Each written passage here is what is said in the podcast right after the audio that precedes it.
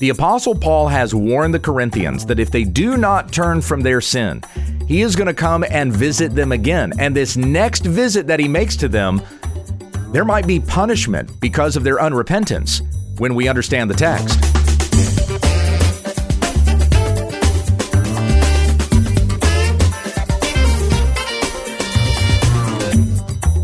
Many of the Bible stories and verses we think we know, we don't. When we understand the text is committed to teaching sound doctrine and rebuking those who contradict it. Visit our website at wwutt.com. Here once again is Pastor Gabe. Thank you, Becky. We come back to our study of the book of Second Corinthians. And, God willing, finishing this study this week as we have one chapter left, Second Corinthians 13. It's just 14 verses, so I'm going to start out by reading the whole thing from the Legacy Standard Bible. This is the word of the Lord through the Apostle Paul writing to the church in Corinth. This is the third time I am coming to you.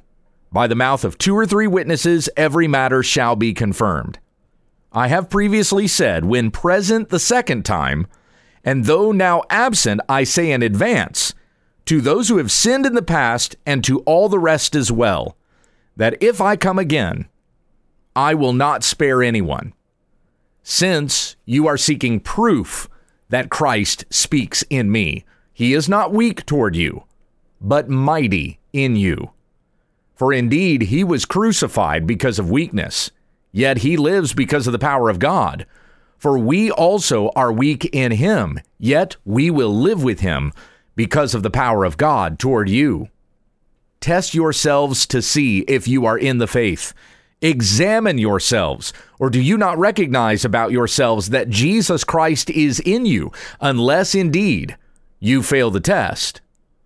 But I hope that you will realize that we ourselves do not fail the test. Now we pray to God that you do no wrong, not that we ourselves may appear approved, but that you may do what is right, even though we may appear unapproved. For we can do nothing against the truth, but only for the truth. For we rejoice when we ourselves are weak, but you are strong. This we also pray for, that you be restored. For this reason I am writing these things while absent, so that when present I need not use severity, in accordance with the authority which, which the Lord gave me for building up and not for tearing down.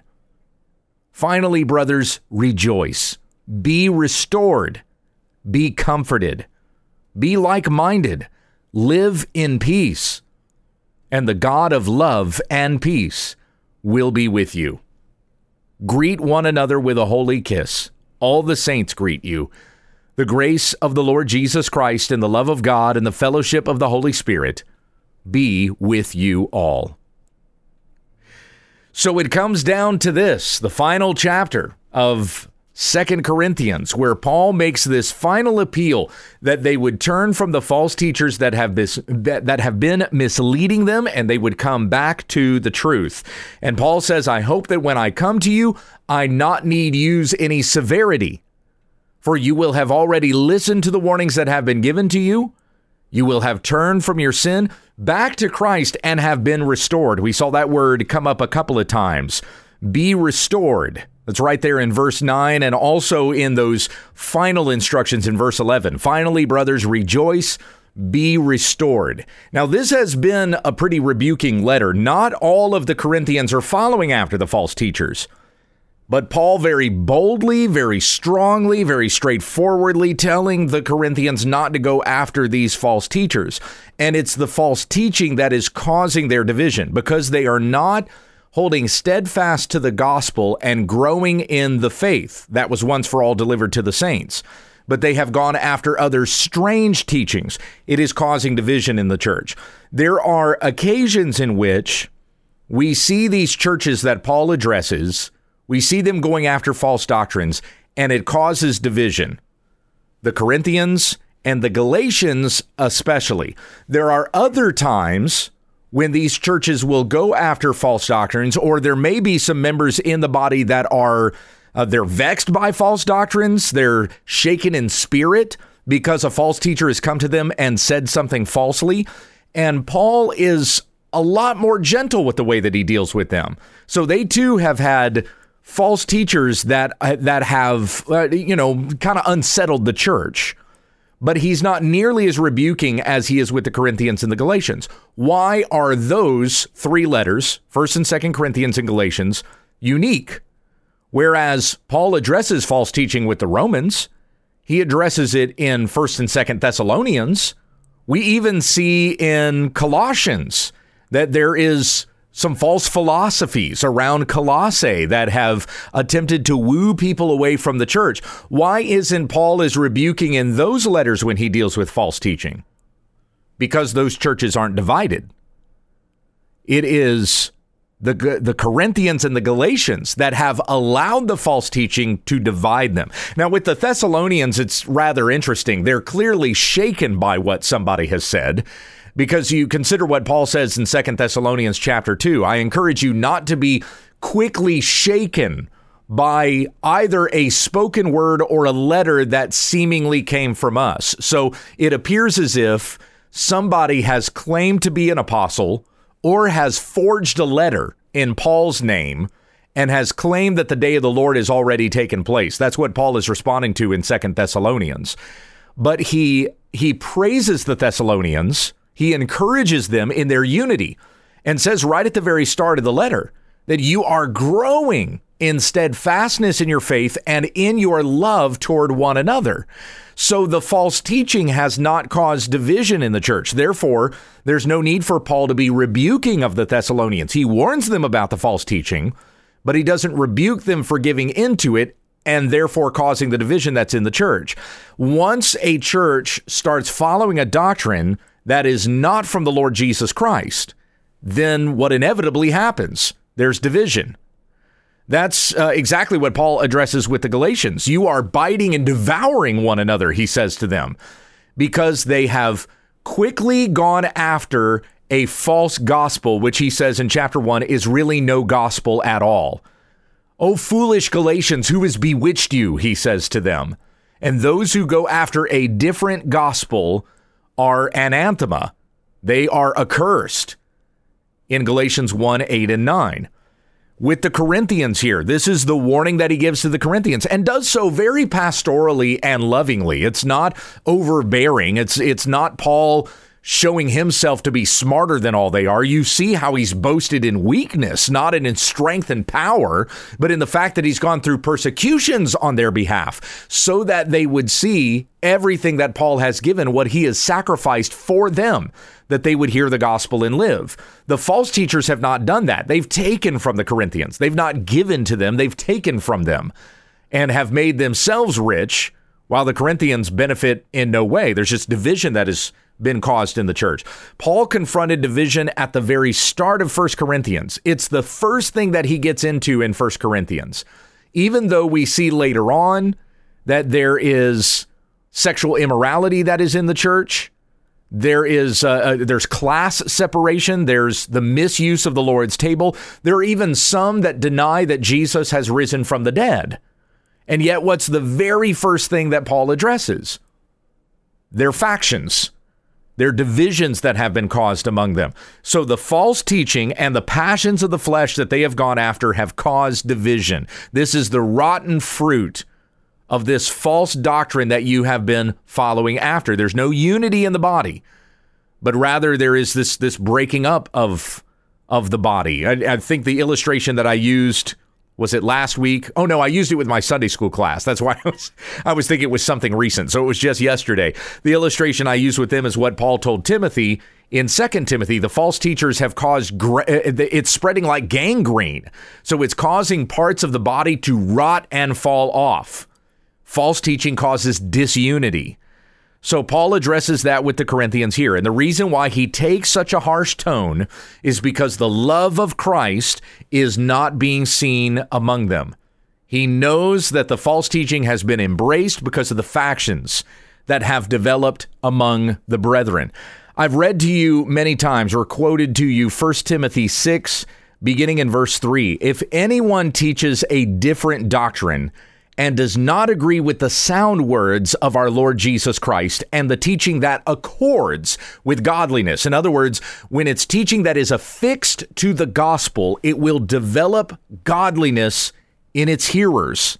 But if anyone strays from that, the teaching of the gospel or that which flows from the gospel, he is puffed up with conceit and understands nothing.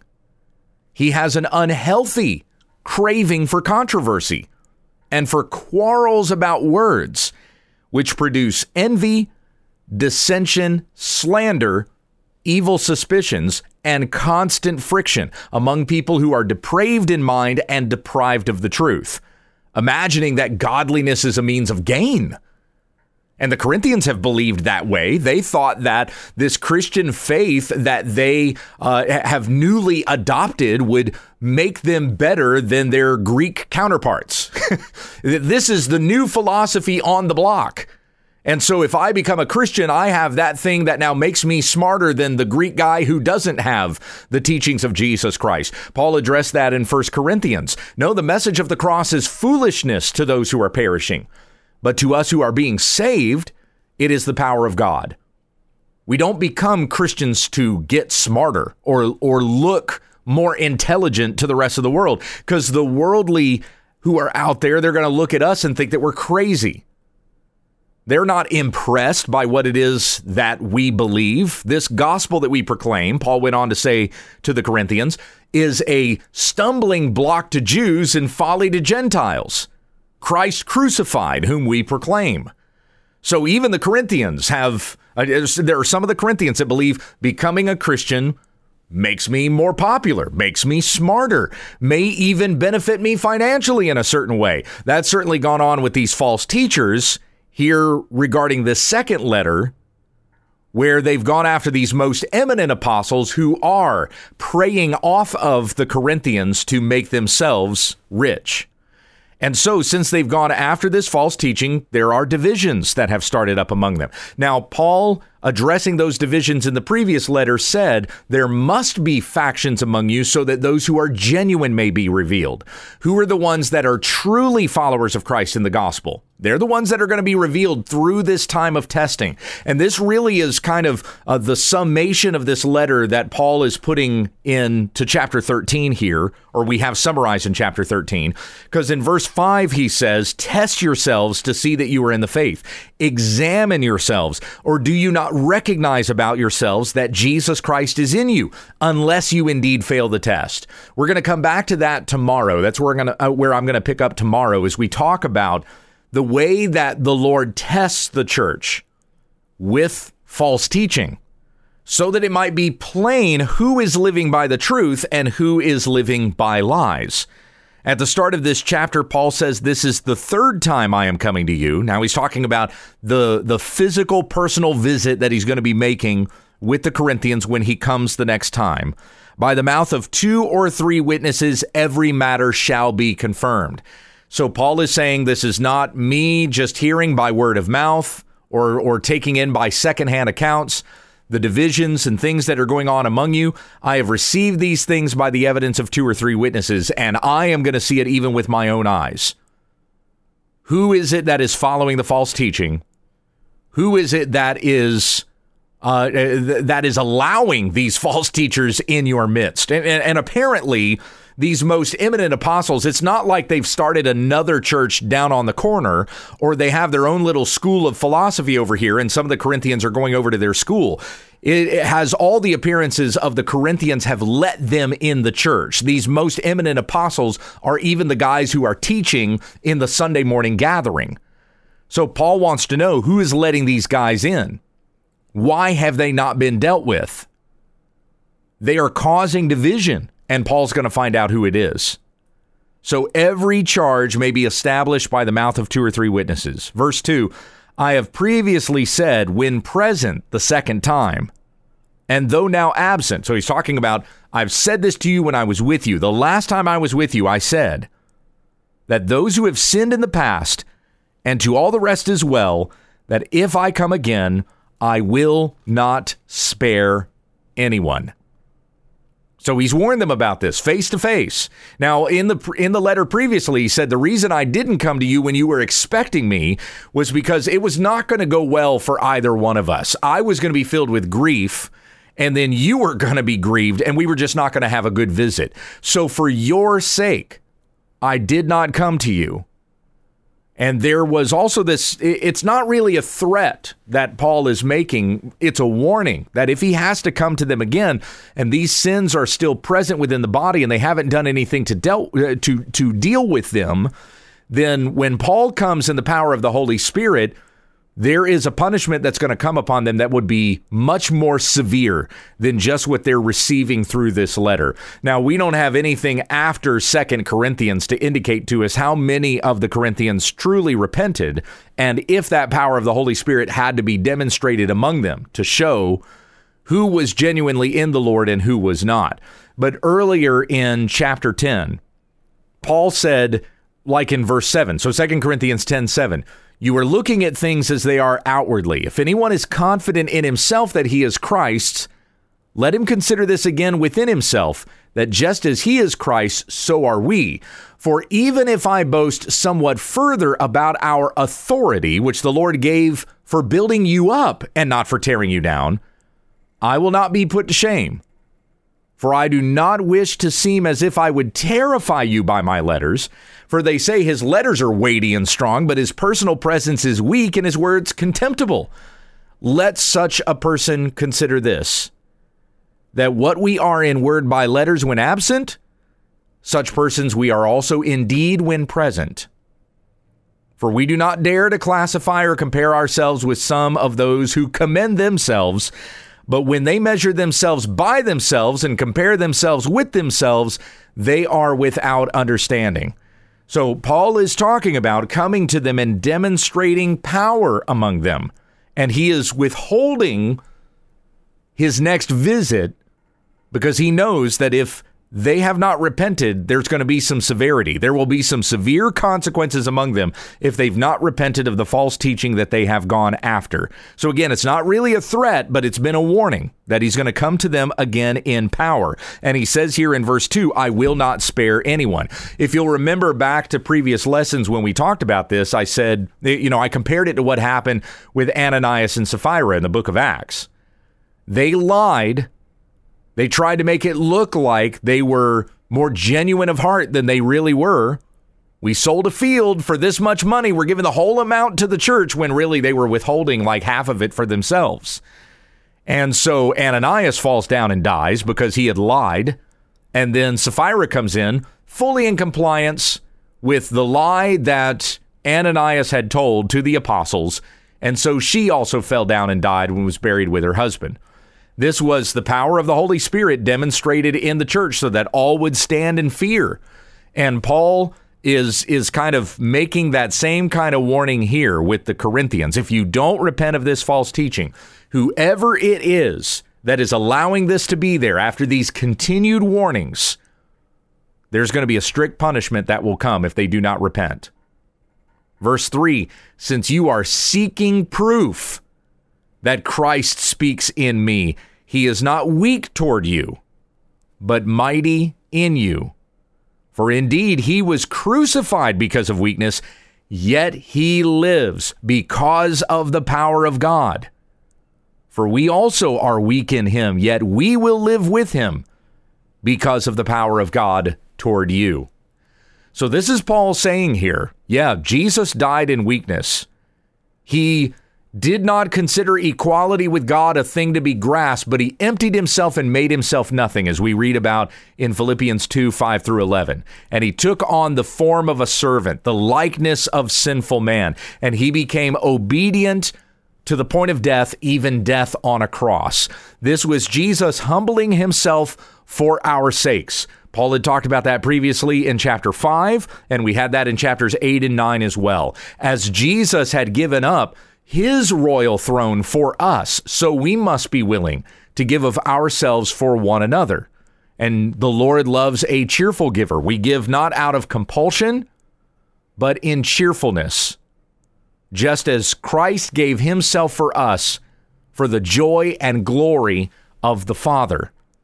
And so, as Jesus has humbled himself, so we must humble ourselves. But recognize he was crucified in weakness because he humbled himself to the will of the Father, yet he lives by the power of God, which raised him from the dead, and he is seated on high at the right hand of the throne of God with all power and authority given to him. Jesus said that to his disciples even before he ascended.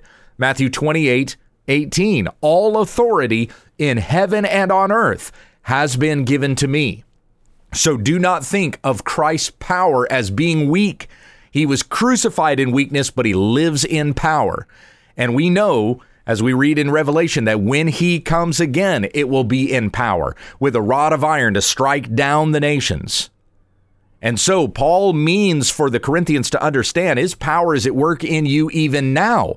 And that power will be demonstrated further against those who do not believe but have been causing division uh, that have been causing divisions in the church if they do not repent. And Paul adds to that further sins as well, not just the factions, not just the false doctrines, but consider what he had said at the end of chapter 12. I am afraid that when I come to you again, God may humiliate me before you. I will mourn over those who have sinned in the past and they have not repented of their impurity, sexuality, or the, the yeah, the sexual immorality and sensuality which they have practiced.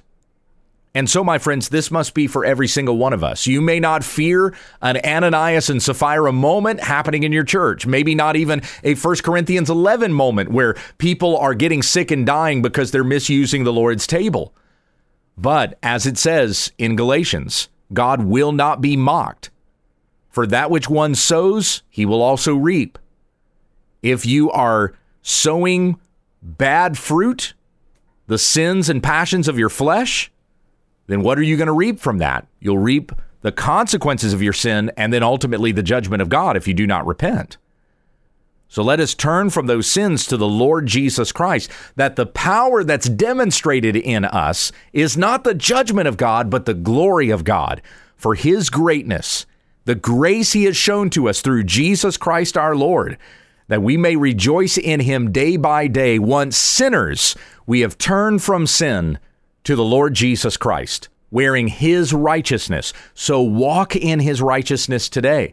My friends, the wages of sin is still death. Maybe God will not strike you down today, but you will stand before him in judgment. Fear and turn from your sin to Christ and live.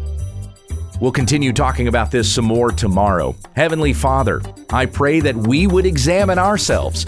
We would test ourselves to see that we are really in the faith. Convict our hearts that we would turn from our sin to the Lord Jesus Christ and live in his righteousness. It is in his name that we pray. Amen.